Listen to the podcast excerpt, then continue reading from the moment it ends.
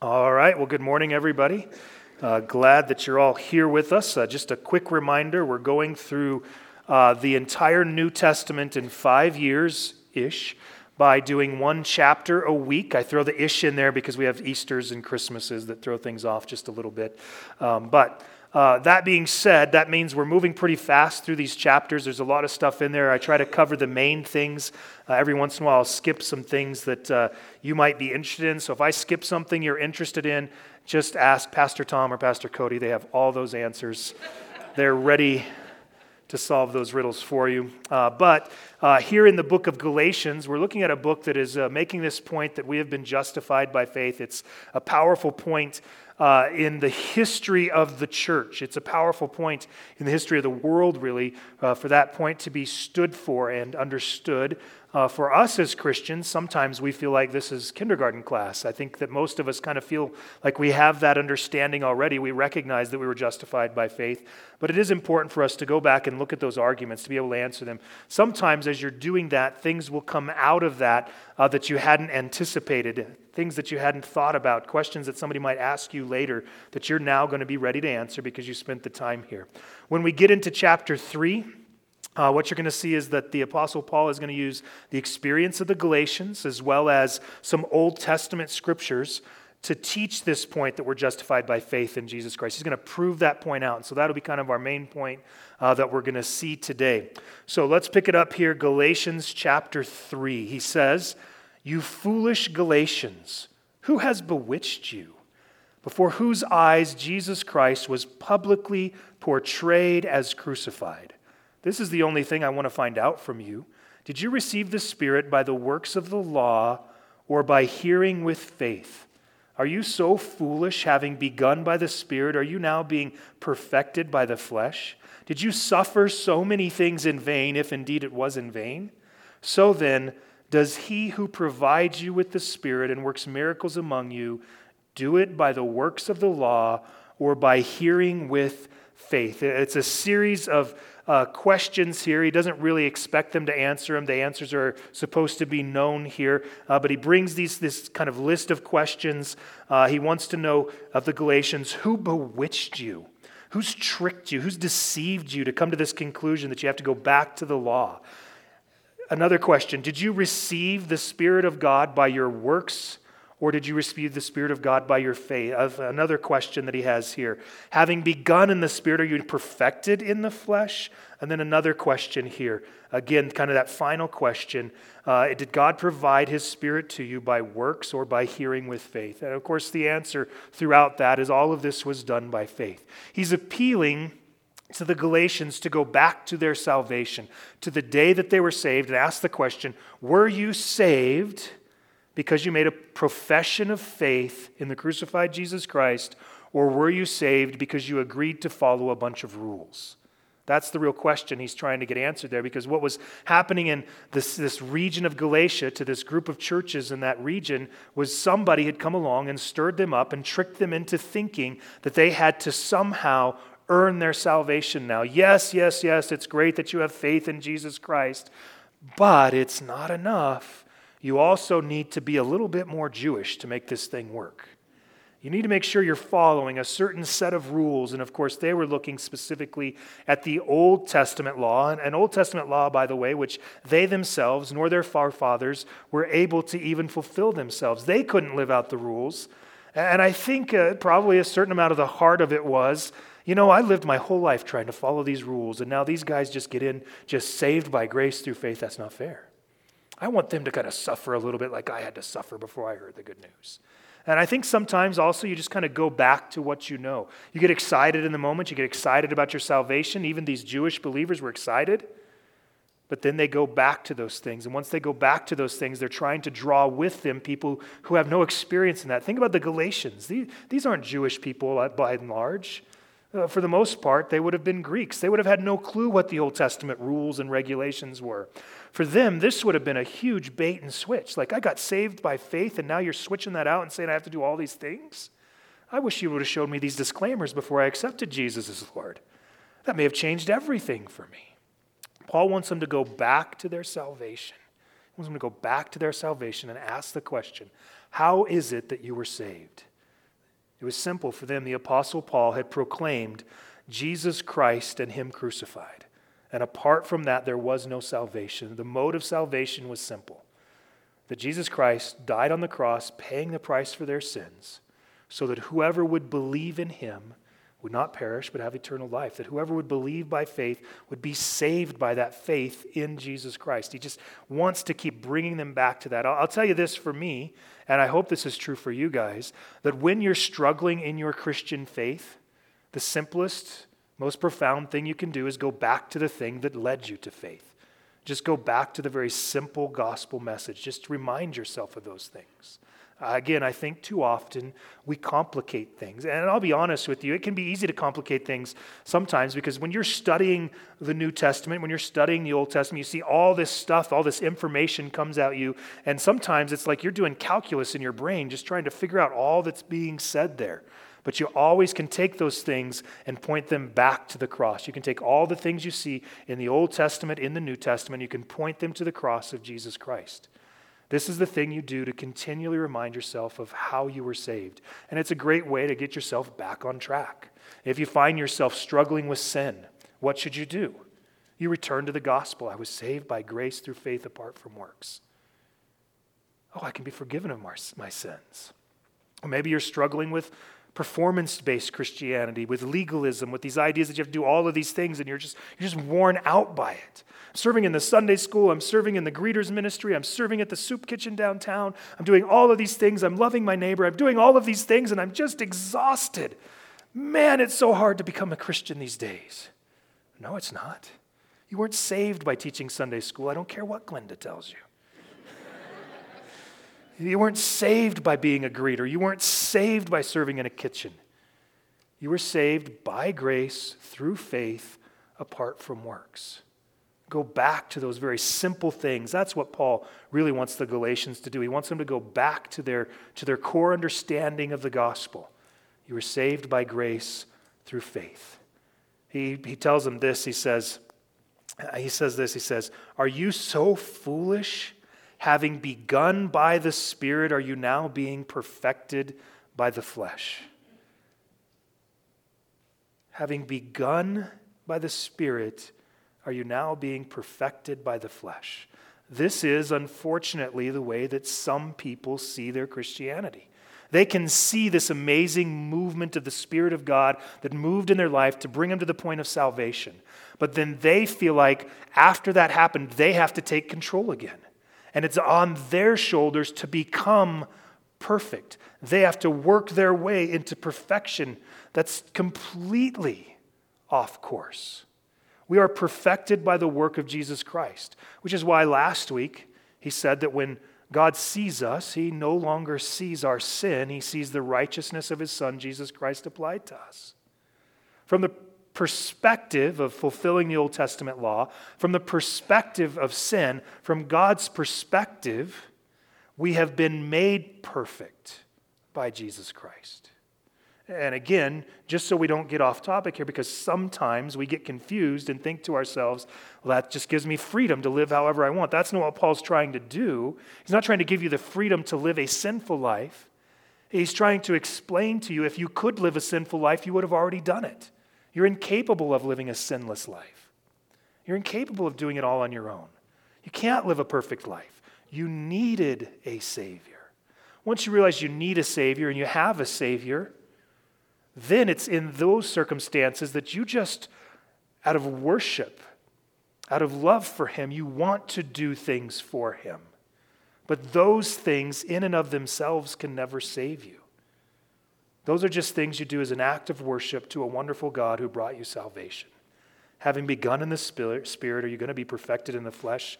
The obvious answer that Paul wants us to get to is no.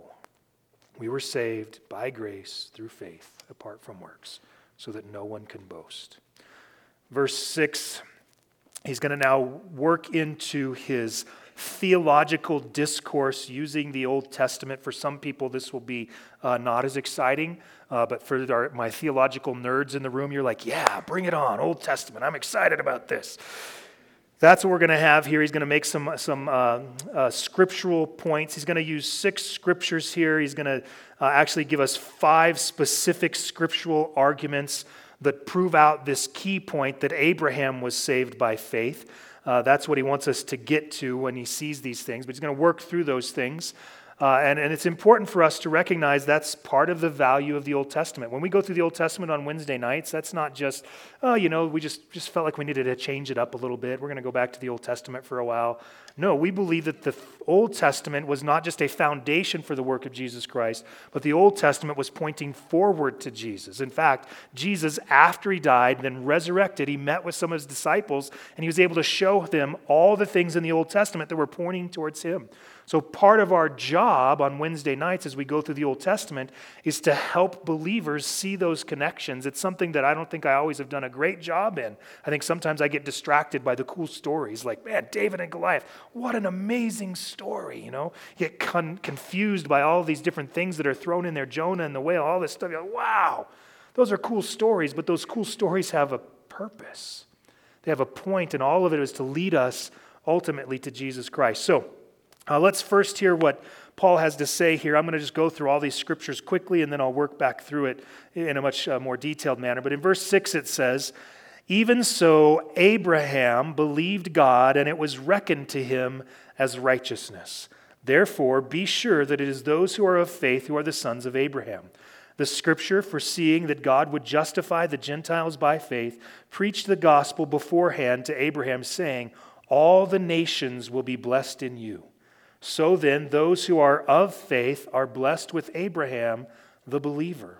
For as many as are of the works of the law are under a curse, for it is written, Cursed is everyone who does not abide by all the things written in the book of the law to perform them. Now that no one is justified by the law before God is evident, for the righteous man shall live by faith. However, the law is not of faith. On the contrary, he who protects them shall live by them. Christ redeemed us from the curse of the law, having become a curse for us. For it is written, Cursed is everyone who hangs on a tree, in order that in Christ Jesus the blessings of Abraham might come to the Gentiles, so that we would receive the promise of the Spirit through faith. So, here we go. We're going to work through these six Old Testament passages. The first one there is in Genesis chapter 15, verse 6. It says, So Abraham believed God and it was reckoned to him as righteousness. And the other ones are going to be supporting this idea. But in the same way that the Galatians were saved by faith, Paul's going to make the point that Abraham himself was saved by faith. And so it goes back to Genesis chapter 15. And this is one of those key pivotal points in Old Testament history that we have to be reminded of. Genesis chapter 15, Abraham, uh, he's had a son, a son by the name of Ishmael, and he's basically saying to God, like, God, here's the deal. I have had the promised son. This is the one you promised me because God had made him a promise that a child would be born to him. Uh, and God basically says to him, eh, not it. That's not the one. Ishmael is not the son I was talking about. You might remember the, uh, the gymnastics that were going on in the background there. His wife was old. He didn't think she was going to be able to have kids, and so he ends up uh, having uh, a child with uh, one of his servant ladies, in fact. Kind of this whole weird thing that would be like a terrible soap opera today. Um, but the end result of that is he's asking God to bless Ishmael, his son. And God says, No, that's not the son I promised you. In fact, I promised a son to Sarah, and this isn't Sarah's son. So he's going to go through this discussion here with God. And so here we go, verse. Uh, uh, verse uh, 2 there, Abraham says, O Lord God, what will you give me since I am childless and the heir of my house is Eliezer of Damascus? And Abraham said, Since you have given no offspring to me, one born in my house is my heir. Then behold, the word of the Lord came to him, saying, This man will not be your heir, but one who will come forth from your own body, he shall be your heir. And he took him outside and said, Now look toward the heavens and count the stars. If you are able to count them, he said to him, so shall your descendants be. Then he believed in the Lord, and he reckoned it to him as righteousness. He believed in the Lord and it was reckoned to him as righteousness. So this is the quote. Now you might have noticed, noticed my big mistake there. Did you notice my mistake? Anybody? I got it all out of order historically. It wasn't Ishmael. This was before Ishmael was even uh, born at this point. Ishmael and Sarah and Hagar, all that comes in the next chapter. This is when Abraham was looking and saying, Could it just be somebody that was born in my house? And that's why he's looking here at Eliezer of Damascus, somebody who was born in his house but wasn't really his uh, family. And so the promise has been made to Abraham that a son would be given to him. Abraham doesn't see that the promise could happen, but ultimately, God says it will happen. And then in that circumstance, it's in that moment that Abraham believed God. That's when it became faith. Everything that Abraham does after that for God, everything that Abraham does after that was because of faith. The works didn't save him, although they were mighty and they were true. And this is the confusion sometimes people have with the book of James, because James will say, Show me your faith by your works. Abraham, the heart of it all, the root of everything they did, was this moment of faith. He believed God, and it was in that moment when he believed that God reckoned to him or accounted to him righteousness, based simply on just the fact that Abraham believed God. So we go back to Galatians, and Paul's going to continue to make his argument, having now proven that Abraham, uh, the one that the Jews looked to as their father, was a believer, was somebody who was righteous by faith, not by works. He's going to continue to make his arguments here.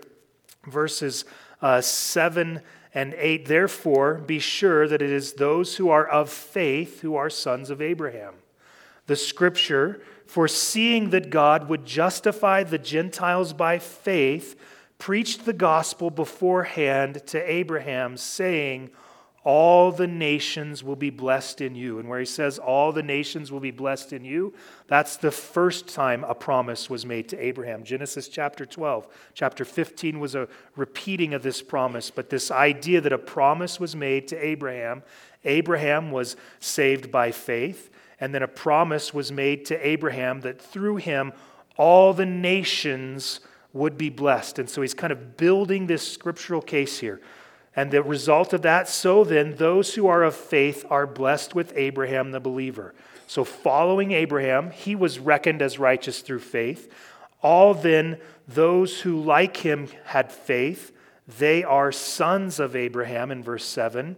And then we have this next reminder of the promise all the nations, because it's going to go beyond the Jews, it's going to go to the Gentiles. So, all the nations will be blessed through Abraham here. So then, those who are of faith are blessed with Abraham the believer, which I love that. Abraham the believer, right? But here we have all the nations will be blessed through Abraham. This isn't just a Jewish centric faith. All the nations will be blessed by Abraham, which is important if you're the Galatians, because you're one of those other nations. You're one of the non Jewish people. It's important if you're us, right? Most of us, probably not Jewish by heritage, but we don't have to be Jewish by heritage. We became sons of Abraham by faith. We became believers in Jesus Christ by faith. We don't have to be Jews in order to be saved. We are simply believers in Jesus Christ through faith. So we have now the, the second one there uh, that is given to us in verses 9 and 10. And then in verse 10, we pick it up For as many as are the works of the law are under a curse, for it is written, Cursed is everyone who does not abide by all the things written in the book of the law to perform them. Now that no one is justified by the law before God is evident, for the righteous man shall live by faith. So, two quotes there. We'll look at the first one in verse 10. Uh, he says this concerning the law. He's talking about the Old Testament law, all those things about don't eat roadkill and all that stuff in the Old Testament. As many as are of the works of the law are under a curse. If you think you're getting saved under works of the law, you're under a curse. Why? Because it's written in the law in Deuteronomy chapter 27, verse 26 Cursed is everyone who does not abide by all the things written in the book of the law to perform them. If you don't perform every action of the law, you are cursed. That seems a little bit harsh, doesn't it?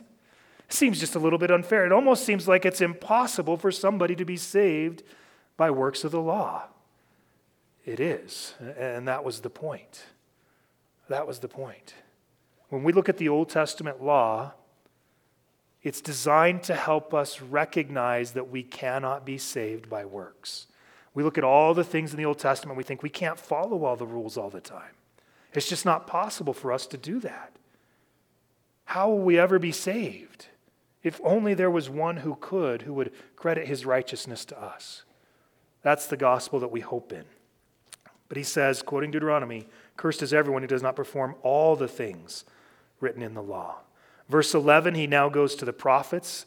Now that one, no one is justified by the law before God is evident, for the righteous man shall live by faith. This is an interesting section here in Habakkuk.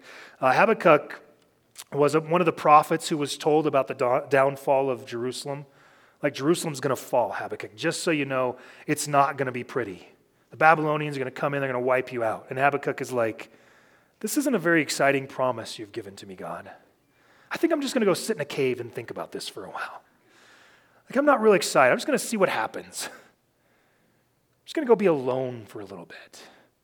But it's in that moment that God speaks to him and says, Look, he says, the righteous man lives by faith, which seems kind of out of place in that story, but the point he's trying to make to Habakkuk, the point he's trying to make forward throughout history, is that even if the Jews had tried to follow the law perfectly, God wouldn't have brought their destruction, right?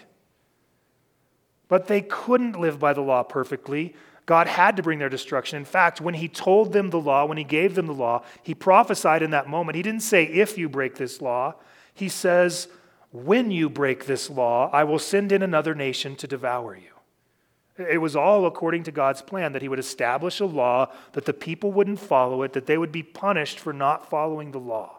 And now Habakkuk, watching this last piece, that the people would be punished for not following the law, and it's just, it's dumbfounding to him. He's saying, God, I thought we are your people. I thought you're, the, you're for us, not against us. We, I just, I don't understand what's going on. And God says, What's going on, what you need to see here, is that it's the faithful who will be made righteous not the perfect.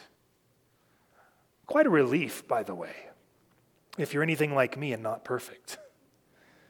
Some of you might be thinking, I'm pretty close. But pretty close doesn't even cut it, right? Like, I'm not close. I honestly, sincerely believe that if we were saved by the works of the law, I had no chance. I'd have been out in the first week. You mean you can't have a cheeseburger? I mean, a cheeseburger because I'm hungry, right? Like I would have just failed. I'm just not capable. I don't have it in me. I can barely keep two things in my head at once. If my wife sends me to the grocery store with three things to remember, I've got to like call her twice, or either way, I'm coming home with $600 worth of stuff because I can't really remember. So I just buy everything that looks good. Surely some of the stuff she wanted is in this cart right now. Give me 616 rules to follow in the Old Testament? No way. No way. The Ten Commandments sometimes I'm a little bit iffy on. Eh. Try not to break those things, but sometimes, sometimes I covet other people's stuff. Man, why can't I have stuff like that? Because you break it, Sean. That's why you can't have stuff like that.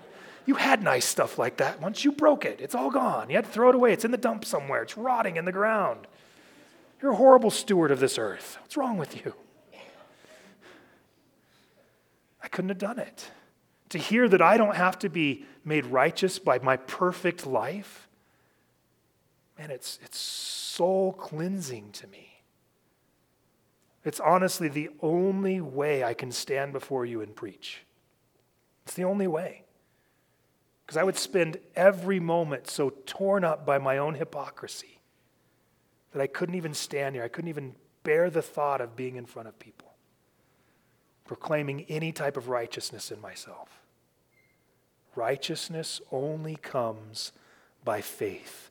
The righteous man shall live by faith. Habakkuk chapter 2, verse 4. However, verse 12, the law is not of faith. On the contrary, he who practices them shall live by them. He's already made that point once before. He's making it again in Leviticus 18:5. Uh, again, if you feel like following the Old Testament laws in some way is going to save you, you're wrong. You're wrong. And there are Christian groups today that legitimately believe this. That they legitimately believe that we have to follow some selectively or all of the Old Testament teachings. Those are the ways that you're pleasing in the sight of God. That's not how you please God. It's just not. You can study those things, learn those things, you can have fun with those things as long as you understand that those things are pointing to Jesus Christ. For instance, I taught a class once on the Old Testament feasts. And it was really kind of this weird moment. Like, on one hand, I was like, I'm going to start celebrating these feasts. I was kind of excited about because I could see all the pointing forward to Jesus Christ. But my fear was if I started celebrating the Old Testament feasts, that other Christians would see what I'm doing and they would think they need to start doing those things. And so I just decided to just be happy that I taught the class. That was good enough. And frankly, easier. I'm going to be honest with you, it was easier. Because again, I don't think I could have kept all the feasts. I think I would have totally forgot about a few of them. Then I would have felt guilty the rest of the year. Man, I totally blew the Day of Atonement. That's an important one. Because again, I can't live under those conditions. I'm not capable of it. Even the most self disciplined people might think they can, they just can't. You just, you just can't. You can try to count pretty good, but pretty good doesn't save. Righteousness saves. And you can only be made righteous by the work of Jesus Christ on the cross. Verse 13, here's now the, the final one.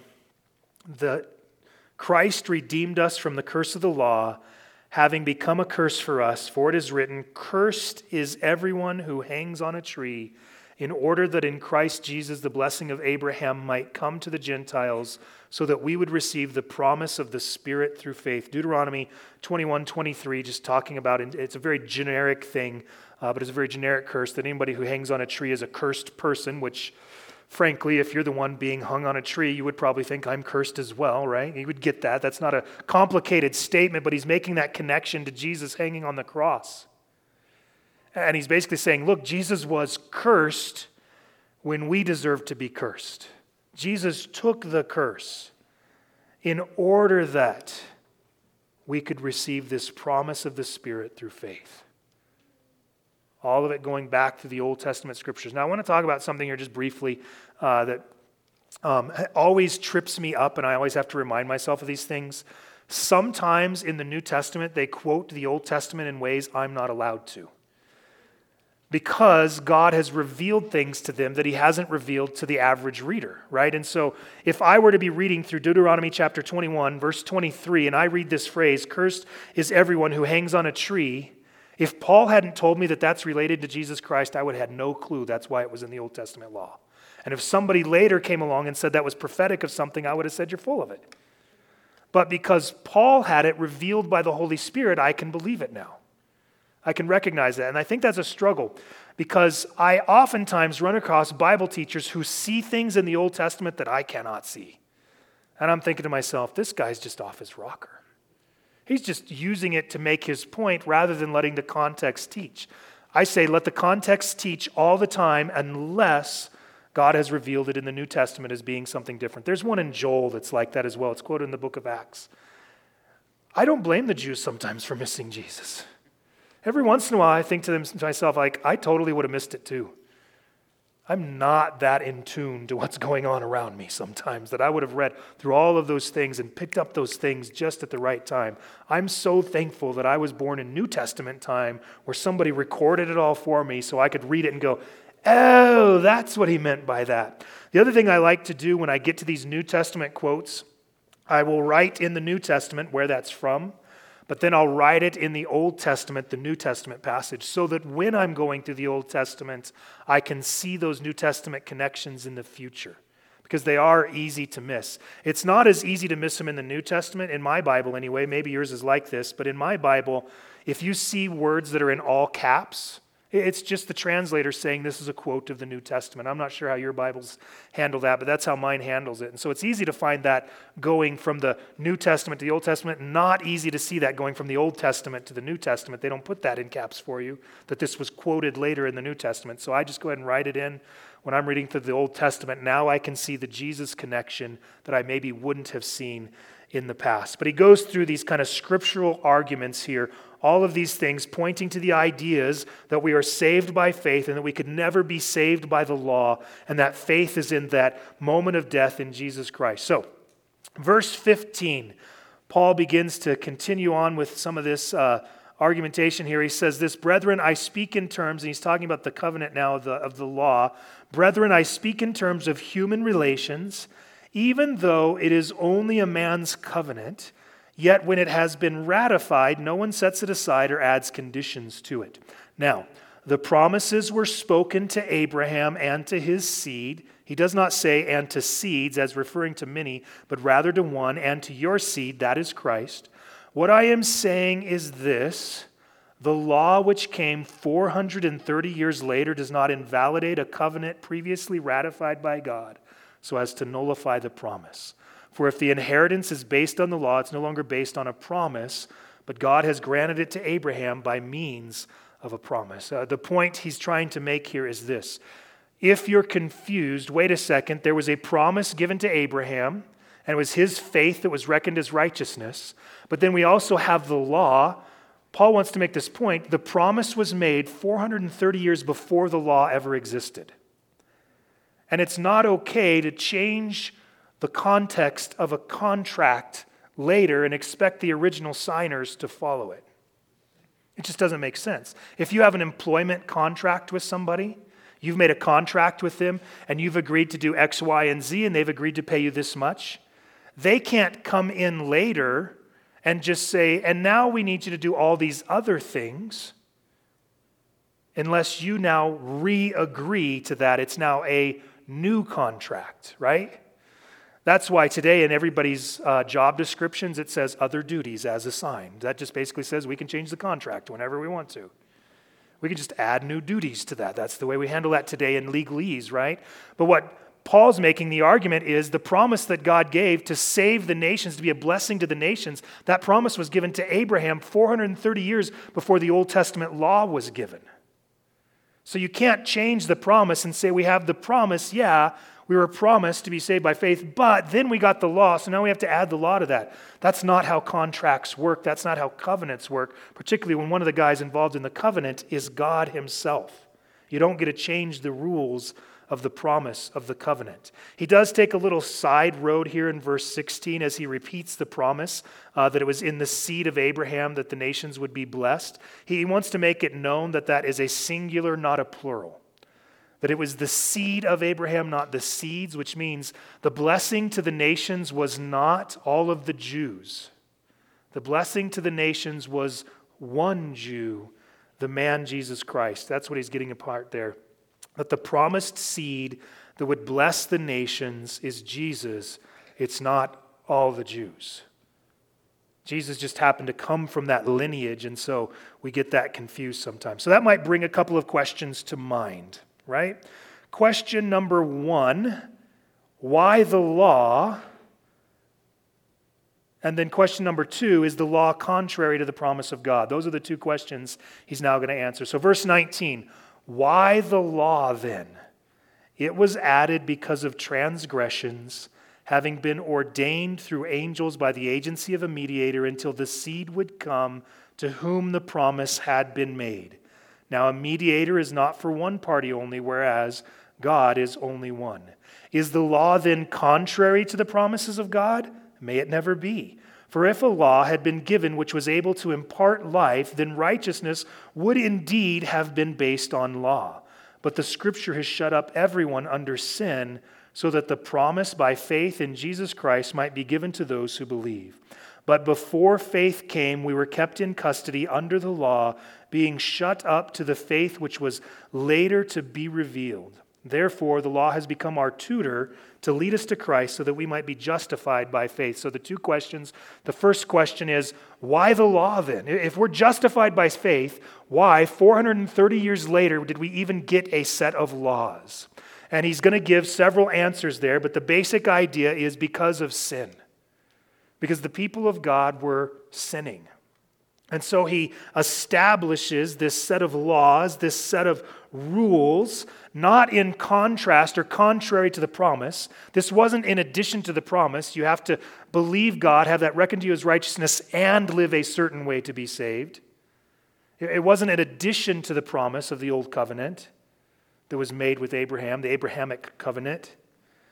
No, it was just designed to be for us, to keep us under custody, to tutor us, to lead us to Christ, or as it says here in, in this verse, to shut us up under sin, so that the promise by faith in Christ might be given to those who believe. Ultimately, the purpose of the law was to show us that we needed a sacrifice to pay the price for our sins. That's all the law was doing over and over and over again. Here are the rules. I can't follow the rules. I've sinned. I've transgressed. I've broken the rules. What do I do? I'm no longer saved. You weren't saved by the rules, you were saved by faith in Jesus Christ. How does that work? Jesus will sacrifice himself to pay the price for all of your sins. Here's a visual reminder I need you to take this little lamb and I need you to lay your hands on it, transfer your sin to it. You're going to sacrifice that lamb and we're going to burn it as a burnt offering before the Lord. And so, over and over and over again, the gospel was played out through the Old Testament law. You cannot live righteously, so you can't trust in your works. So, a sacrifice must be paid for your sins. So, the lamb must be slain. All of that was just a picture of Jesus Christ playing over and over and over again, generation after generation, proclaiming Jesus Christ to the Jews.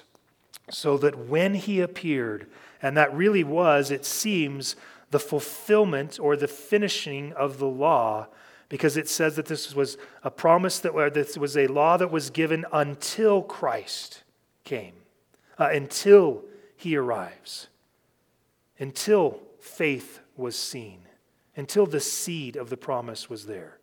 All of it was just pointing forward to Jesus Christ. So every time they sacrificed those animals, it was as if they were telling the gospel Jesus dies to pay the price for the sins so that those who have faith can be brought forward in righteousness can stand before God in righteousness, so that the righteousness of Jesus Christ will be theirs instead of their own, over and over and over and over again. It's actually one of the things that the Jews were really good at. They were really good at proclaiming the things of the Word of God in their lifestyle, through their feasts, through their festivals, through their stories, before they had this before everybody had a copy of this in their house, what they had were these amazing traditions that consistently preached the good news of Jesus Christ. That's what was happening, and you know, and then that over and over and over again.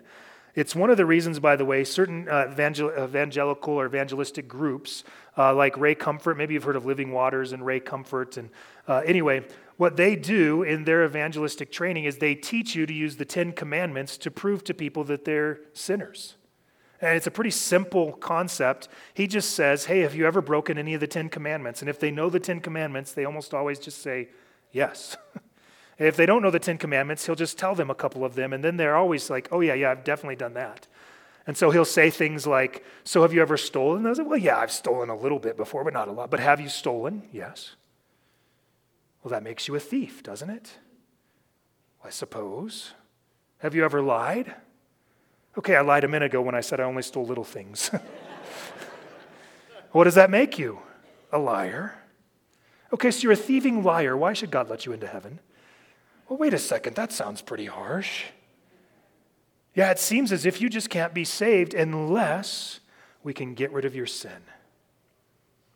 If somebody would be willing to pay the price for your sin, you could be saved. He's just using the same pattern that was used there in the book of Galatians. The law being used to show us that we're guilty of sin and in need of a Savior. The good news Jesus Christ paid the price for our sins.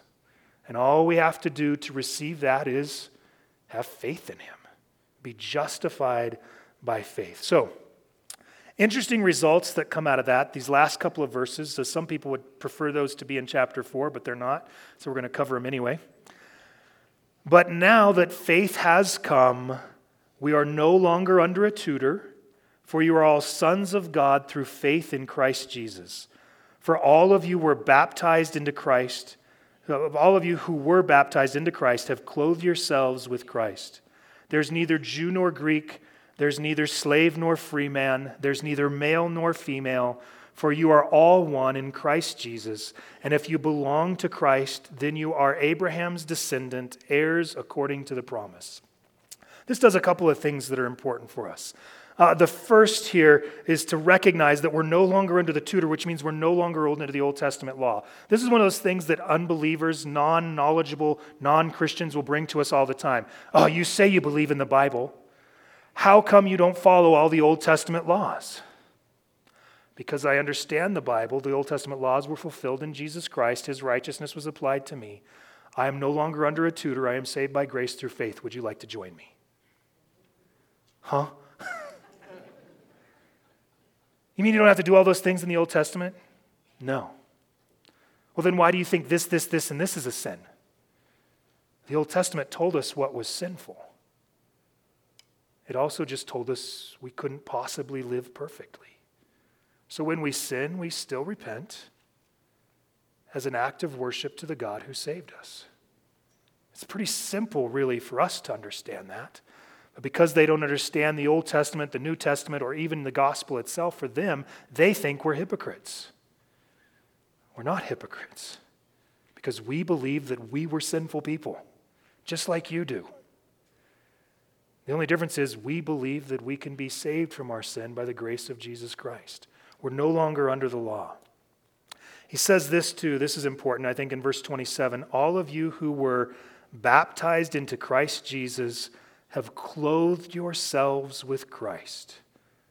So there is no Jew or Greek, there is no slave or free, there is no male or female. We are all one in Christ Jesus. We're all descendants of Abraham, heirs of the promise of Abraham, because we belong to Jesus Christ.